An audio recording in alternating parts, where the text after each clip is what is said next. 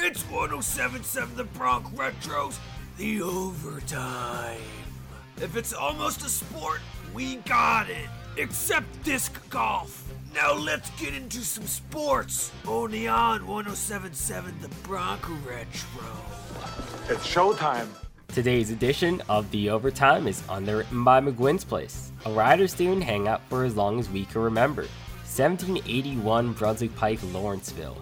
Welcome to another edition of The Overtime. I'm your host, Justin Riebman. Bert Smith, the referee who collapsed during Gonzaga's matchup against USC and the NCAA men's basketball tournament, had a blood clot in his lung. Smith said the fall might have saved his life. He was officiating the Elite 8 matchup last month in Indianapolis when he suddenly collapsed near the Gonzaga bench. Medical personnel and other employees rushed toward him. Players on both teams returned to their benches.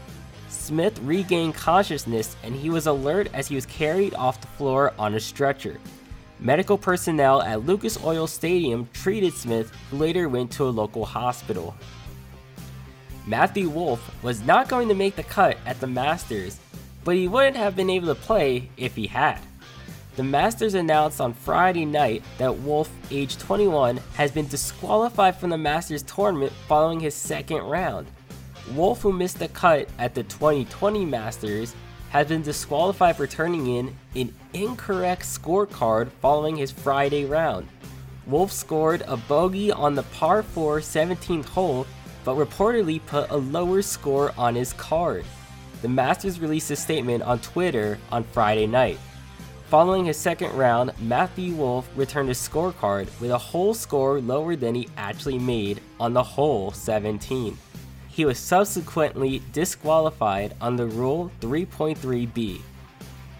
Minnesota Lynx head coach Cheryl Reeve and for Napheesa Collier have joined current and former NCAA athletes and LGBTQ advocates in calling on the NCAA to take action in response to legislative measures restricting access to athletics for transgender athletes that are being considered and enacted across the country.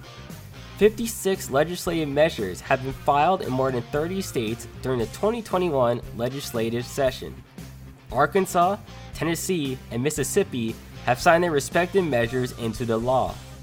The motivation for these bills, according to lawmakers, is said to be the protection of women's sports.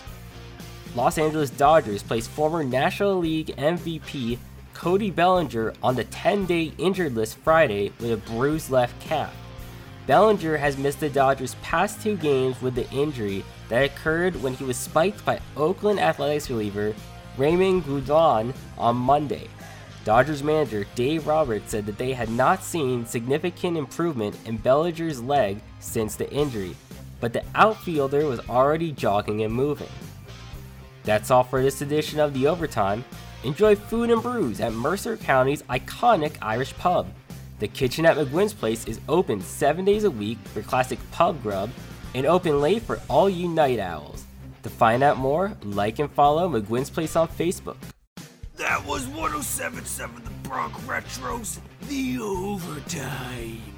Be sure to tune in next time if you don't want to miss this testosterone inducing and clearly awesome sports coverage. Remember, if it's almost a sport, we got it. We have highlights, scores, and stories from every sport.